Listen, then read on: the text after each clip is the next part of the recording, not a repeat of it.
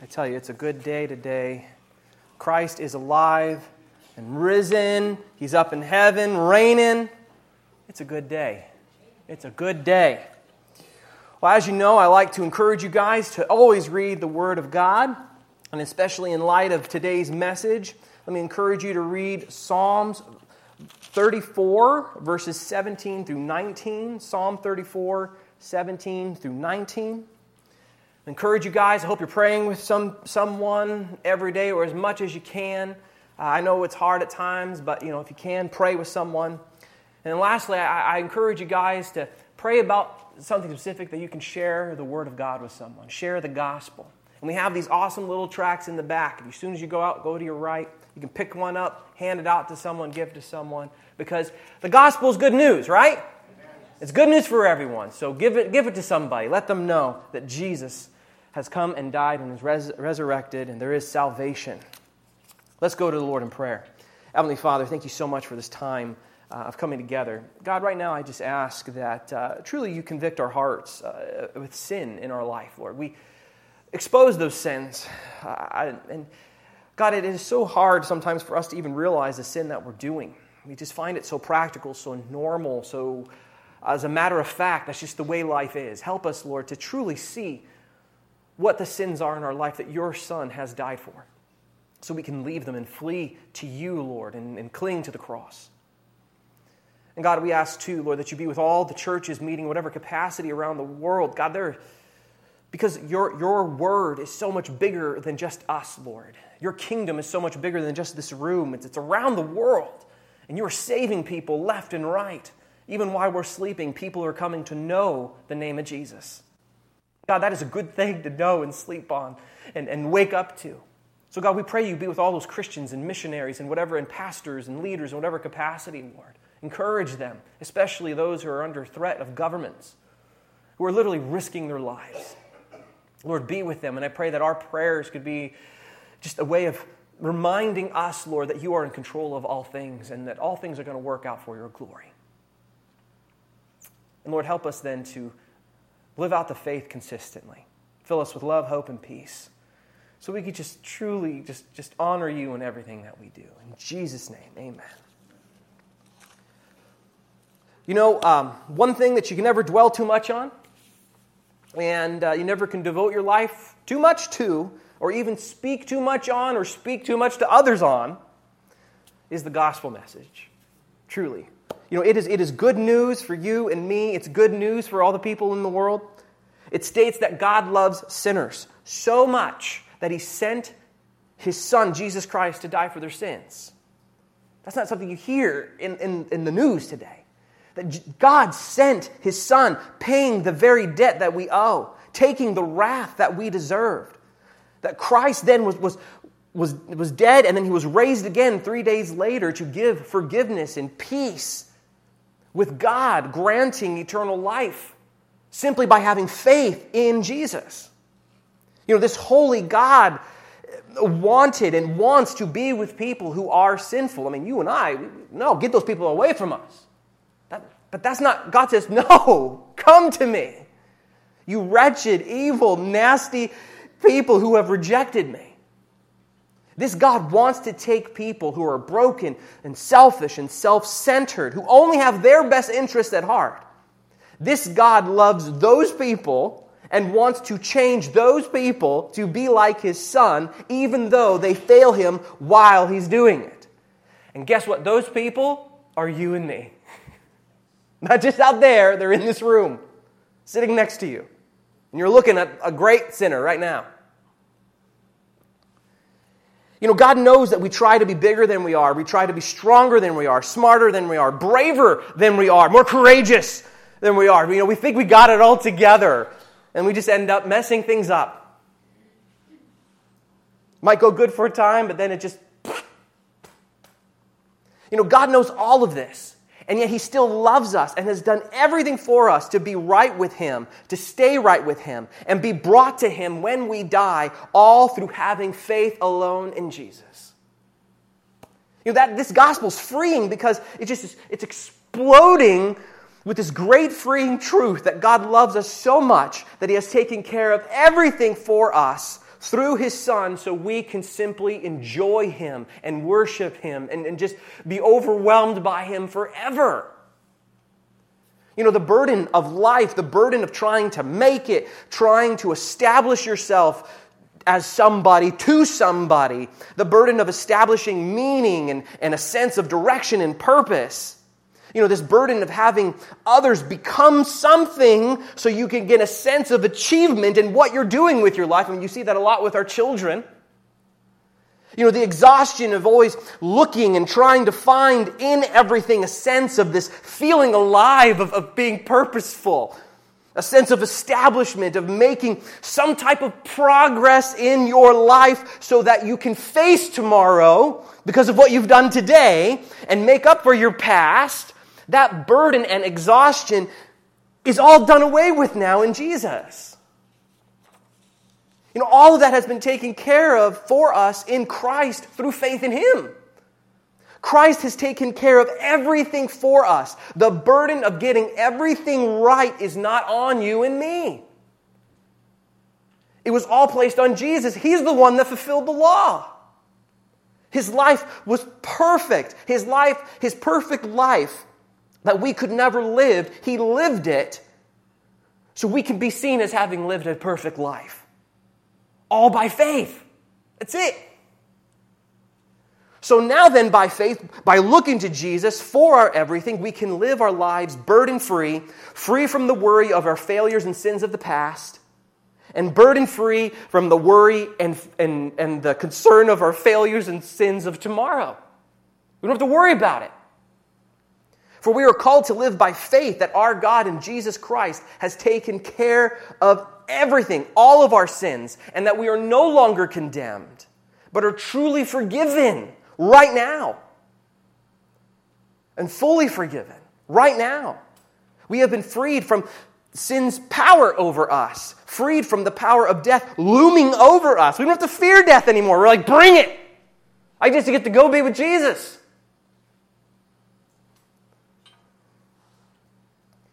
So now we're free to give ourselves away through encouraging each other in the Lord and, and others in the Lord. We are free now to give ourselves away in serving each other in the Lord and serving others. So that everyone can know and hear this freeing, restful gospel that so beautifully speaks about our gracious and loving Savior, Jesus Christ. I mean, it's a good day to wake up because Jesus reigns. And we will live this way in all things if we just keep our eyes on Him and what He has done. For that is the promised consequence of having faith in Christ. God will and is working within us to walk in his ways, as it says in Ephesians chapter 2 verse 10. For we are his workmanship, created in Jesus Christ for good works, which God prepared beforehand that we should walk in them. He's done it all. You just follow by faith. And in our, since we've been going over the book of Ephesians, Paul here in chapter 4 has been going over what the consequences of what a life looks like to the believer in Jesus Christ or in Jesus Christ, and he basically will continue showing those consequences throughout the rest of this book to chap- through chapter 6. Which, by the way, is why it's so important to read the Word of God every day, or as much as you can, wherever you can, because it is the pri- one of the primary ways of God showing and encouraging you and me to know that his to know to know his son and how he is transforming you to be like him. It is his primary primary way of saying he's got you. It's all going to work out in the end.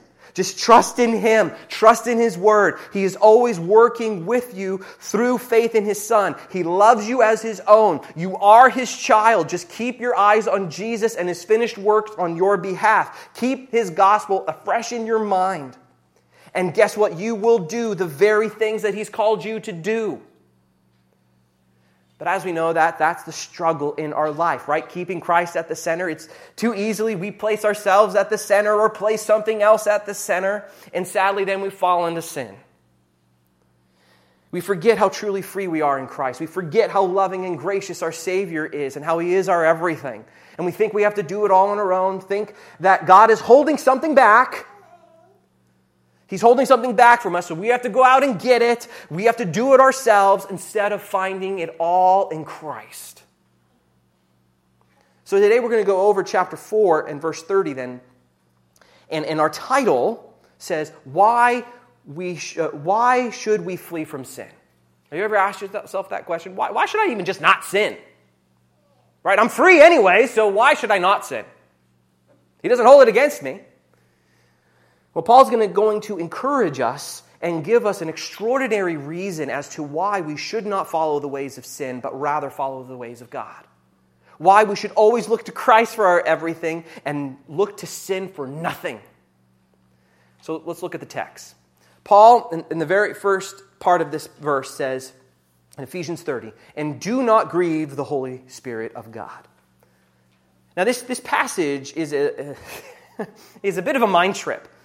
Uh, when you really take it in and like think on it, because it exposes so much about our, our God and his relation with you and me that and it, truly it's hard for me to figure out where to start.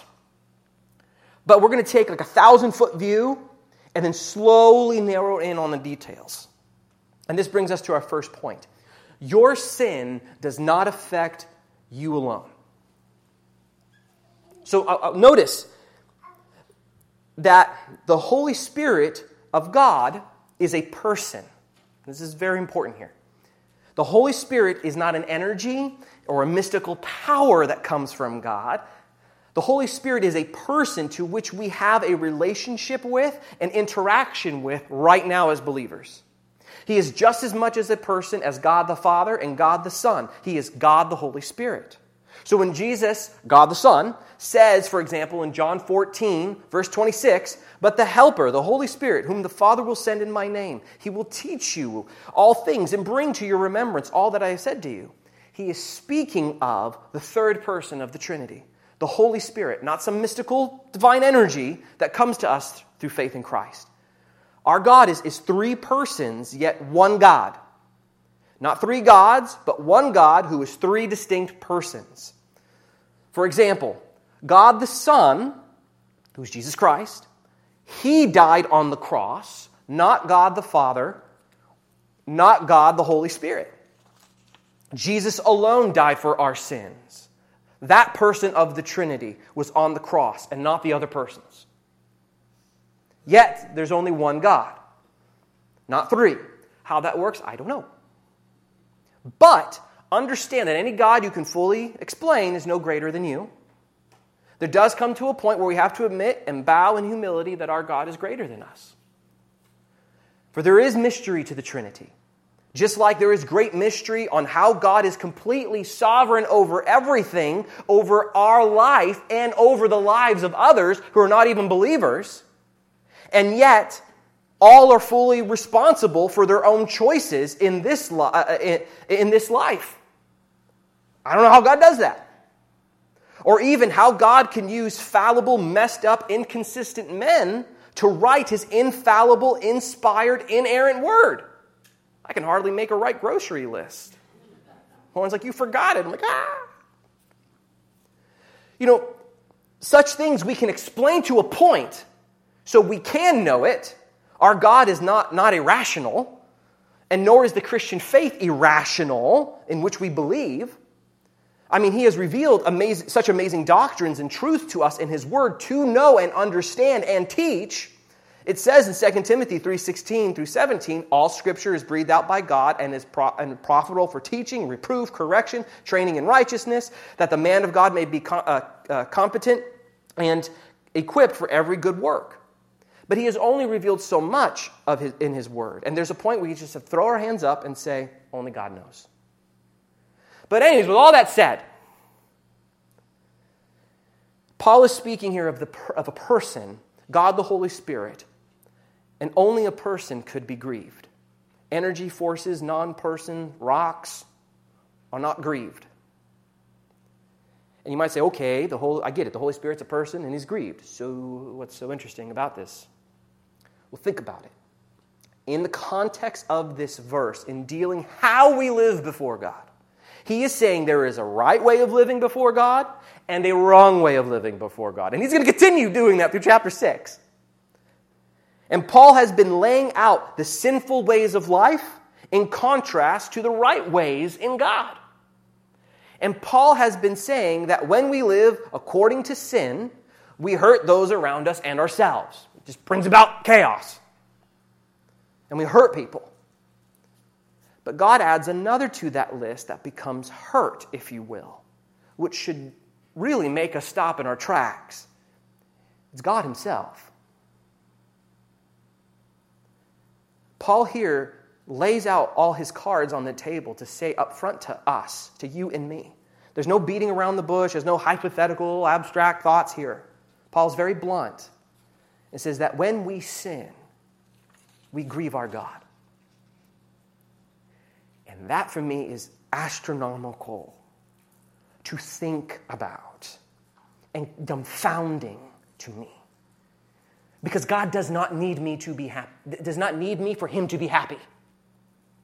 He does not need us to be happy. He's happy and joyful all on his own.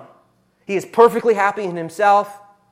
God is three persons happily interacting with each other. One God, three persons. Perfectly fine. He doesn't need you and me. His happiness is not dependent upon you and I.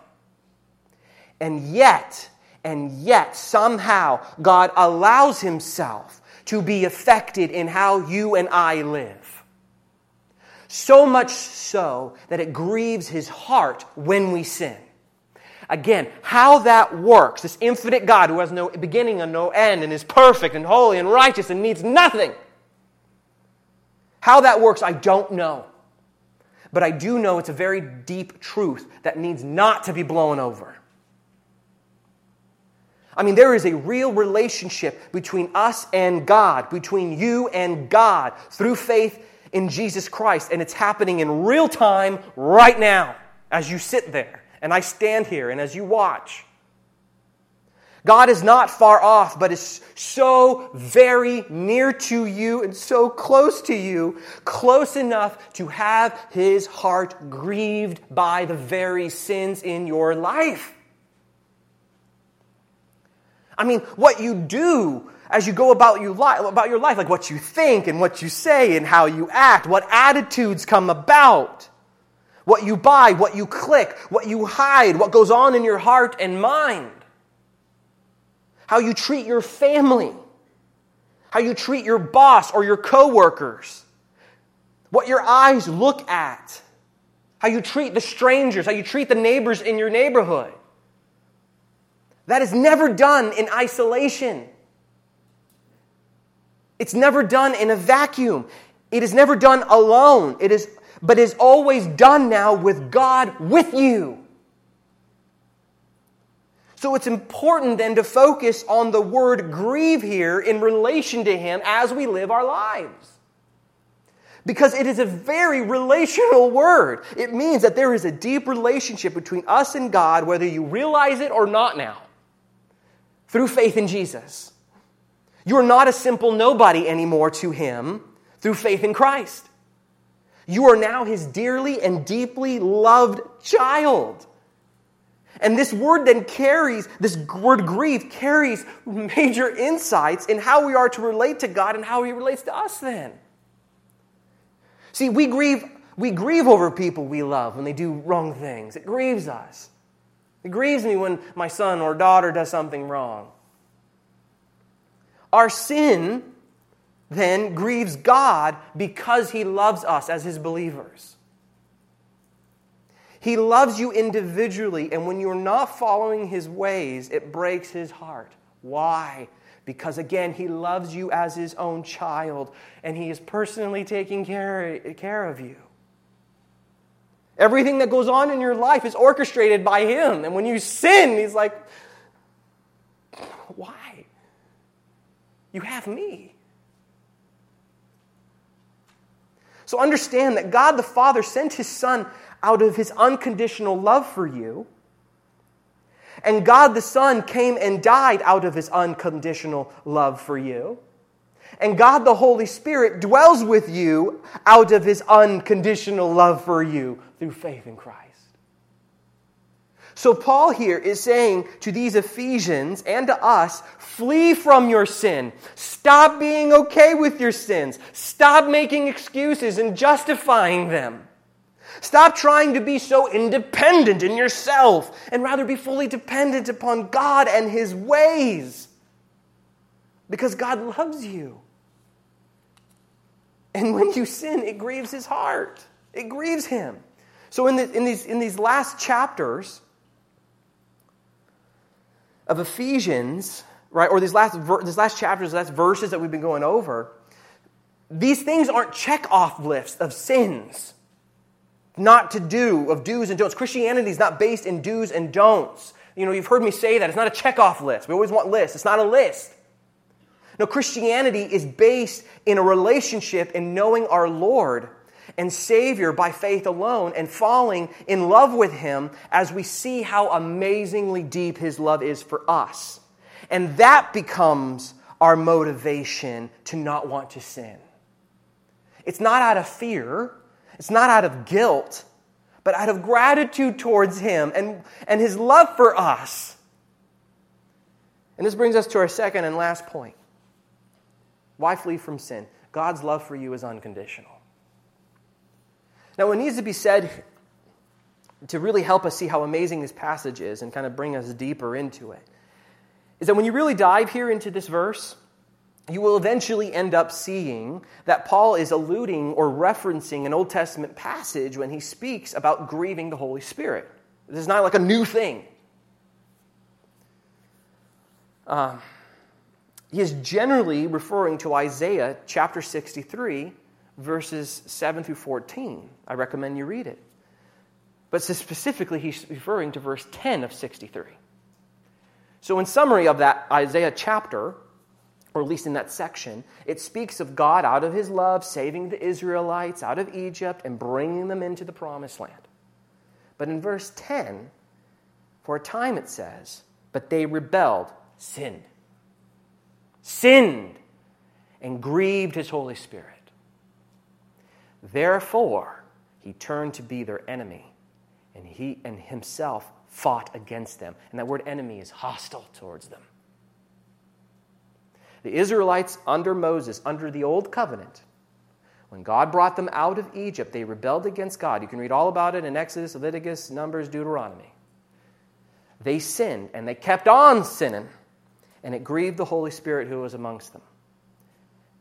And then God, in turn, became their enemy. That's not me, that's what the text says. Hostile for a time. Even though eventually he did deliver them over to the promised land. Graciously, he did that. Eventually. That's interesting stuff when you think about it. Like, ooh. Like an I, Love Lucy moment. Ooh. They grieved God's Holy Spirit through their sin, and He came after them and fought against them for a bit. He became their enemy. And when you read that, and then you look back at Ephesians, this passage where Paul says, Stop grieving the Holy Spirit. Meaning that that's what these Ephesians were doing, these believers were doing. You might think, well, will God turn against them? like he did in the Old Testament against the Israelites for a little bit of time? Or more specifically, who cares about them? What about me? Will God turn against me and you if we keep grieving his spirit now as believers? I mean, what about our struggles with sin? Like, like our addictions, our lust, our pride, our worry, our anger, our fear, our doubt, our jealousy, so on and so on. But, but, but, but, but, but but Paul answers that question quite directly. He says, No. No. God will not become your enemy. For he says, By whom you were sealed for the day of redemption. See, Paul says the Holy Spirit now in our life, he is the seal, he is the guarantee, he is the down payment, if you will, that we are fully restored to God to be in his favorable, presence always even if we do grieve him along the way. The gospel's good news. Its burden is light. He, the Holy Spirit, He is there to make sure Christ's finished works for us will bring us to the day of redemption, the day when all finally comes to an end and the judgment of God comes. He is the guarantee that all the anger and the wrath that was once directed towards us because of our sin was fully placed upon Jesus on the cross, now and forever. Paul is saying here then stop sinning because God will be and is faithful to you to make sure you don't have to face his wrath to make sure you don't have to face, face his wrath now or at the end when the judgment comes. You don't have to face it. You are free from it. Christ faced it all for you. The Spirit is there to remind you of that, that you have been freed from the power of sin and death now. You are truly free in Christ. See, Paul doesn't say don't grieve the Spirit because he will leave you to try to motivate us to flee from our sin. That would be out of fear or punishment from God. And 1 John chapter 4 verse 18 says, "There is no fear in love, but perfect love casts out fear, for fear has to do with punishment. Whoever fears has not been perfected in love." you don't have to be afraid. No, he says, "Don't grieve the Spirit because he is always with you now unconditionally." and He loves you unconditionally. And because of that, He will bring you to heaven. He will bring you to be with God forever, even if and as He is grieved by your sin along the way to get you home, you are sealed. He won't let you go. You have been sealed through Him and by Him. So even as you let go of Him at times, he will not let go of you. You are His now, and all has been taken care of by Jesus Christ. This gospel is good news. Look, if you want to see what I'm trying to get at, it's this. Paul is appealing to our heart before God by appealing to God's heart over us. See, the ultimate reason why we, should not, we would want to flee from our sins, repent of our sins, is not that it hurts us or others. I mean, it's a good reason. You know, don't do it. But, but that will just lead to moralism. And guess what? There's a lot of people who are moralistic out there who aren't even Christian. But the ultimate reason and motivation for us to flee from our sins is that it breaks our God's heart who loves us so much, for he sent his son to die for all those sins that we do. God's faithful to us, even though we as Christians fail Him every day, as the parents were called to be, as the husbands and wives were called to be, as the church members were called to be, as the witnesses to the world around, uh, around us that we're called to be. God doesn't hold these things against us anymore, even as we fail Him, and now He just loves us as His children through faith in Christ, and that great, unfathomable love for us as sinners should in turn motivate us all the more to run to Him to help us flee from our sins so that we can follow Him in all things so we don't grieve His heart. And if that's not an issue for you, then maybe, maybe you need to rethink where you are with Christ, especially in relation to your sins.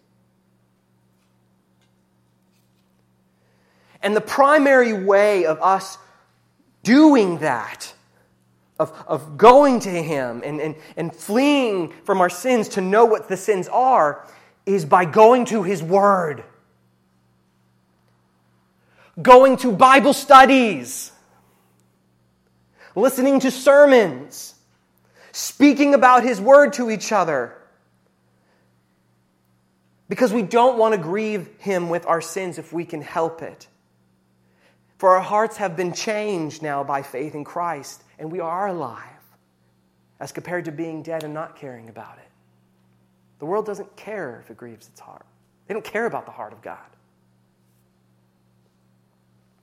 He is not our enemy anymore, but our loving God who loves, who loves you. as his own and sent his son to die for you so you can be with him forever. And by keeping Christ and his gospel at the center, you open yourself up to see the Holy Spirit already working within you on your specific issues and sins that need to be done away with or you know repented of.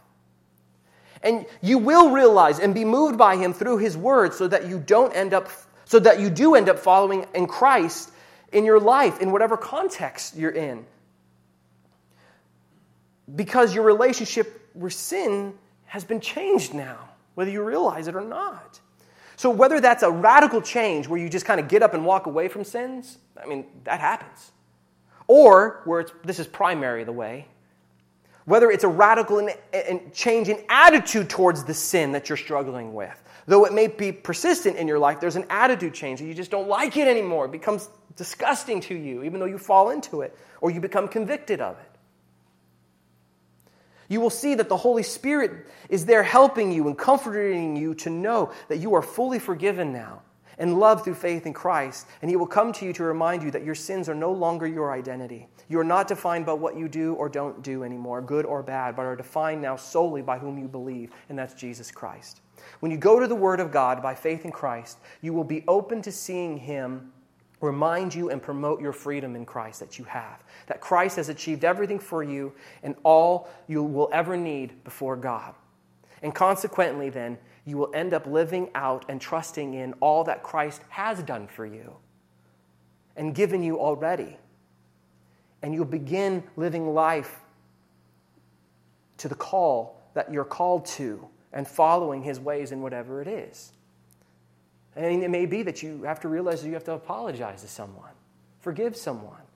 Stop being so critical of everyone and being encouraging in the Lord instead. Or give up something for the Lord that makes you lust, fear, or doubt, or, or, or causes anger. Or maybe you need to be a good steward with your finances to, your, to His glory and His kingdom rather than your own. Or maybe just more loving and patient with your family or with those around you. Be a little bit more gracious. Stop having everyone meet your standards and realize you can't even meet God's standards without Jesus. So, what are you doing with others? Whatever it is, you will end up doing it because your heart will be is changed and you will want to follow after God. And, and here's the thing you may not even realize that you're doing it in those moments until after it happens. For the work of the Holy Spirit through faith in Christ is working on your heart to be more like Christ and reflect his glory every day in all things to all people, even if you don't realize it. For by his grace, he is with us and changing us through faith in Christ. He has done all, because Christ has done all the work and achievements for us to be transformed by, by God through his Holy Spirit. Or as one person said this grace means you have one who is committed to your ongoing transformation even at the times when you are not. Praise God for the good news, huh? So I pray that you remember this next time when you're tempted to sin, or at least knowingly. Remember, it grieves God's heart when your hand reaches, or your heart reaches, or that word's about, or that thought just grieves God's heart. But his heart is bigger than your sin. And even if you end up doing it, He won't leave you.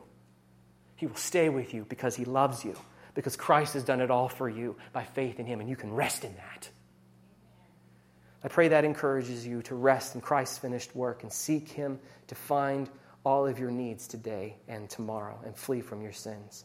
For it is truly finished in Christ, so you can rest. And I pray maybe you take that news to someone else and say, hey, there's freedom. Let me tell you about him. His name's Jesus. Let's go to the Lord in prayer. Father, thank you so much for revealing this deep truth that our lives really do make a difference to you, that you truly care about what we do, that that one time act of Christ coming to die and being resurrected again has everlasting consequences and, and effects in real time to us, that it's ongoing, that that love that was seen on the cross is still with us now. Help us, Lord, to be a people who don't grieve your heart. Help us to be a people who rest in the finished work of your Son. And help us take that message to those who need to know you. And God, right now, I pray if someone doesn't know you, whether online or in this room, that they come to know you right now, to know that Jesus has paid it all. And they just need to trust in you. God, if there's husband or wives or grandparents or individuals, singles, Lord, that are struggling with sins and relational issues or just personal struggles of lust or pride or worry or doubt, Lord, remind them that even as they fail you, you still love them and your love does not leave because Christ's finished work was a one and done deal, and they are fully sealed by faith alone in, in, in, by your Son. And the Holy Spirit is there to remind them of that. Help them see that, Lord. We pray this in your Son's name. Amen. If you'd like to pray with one of the deacons or one of the deacons' wives, please come on up. Let's stand as we sing together.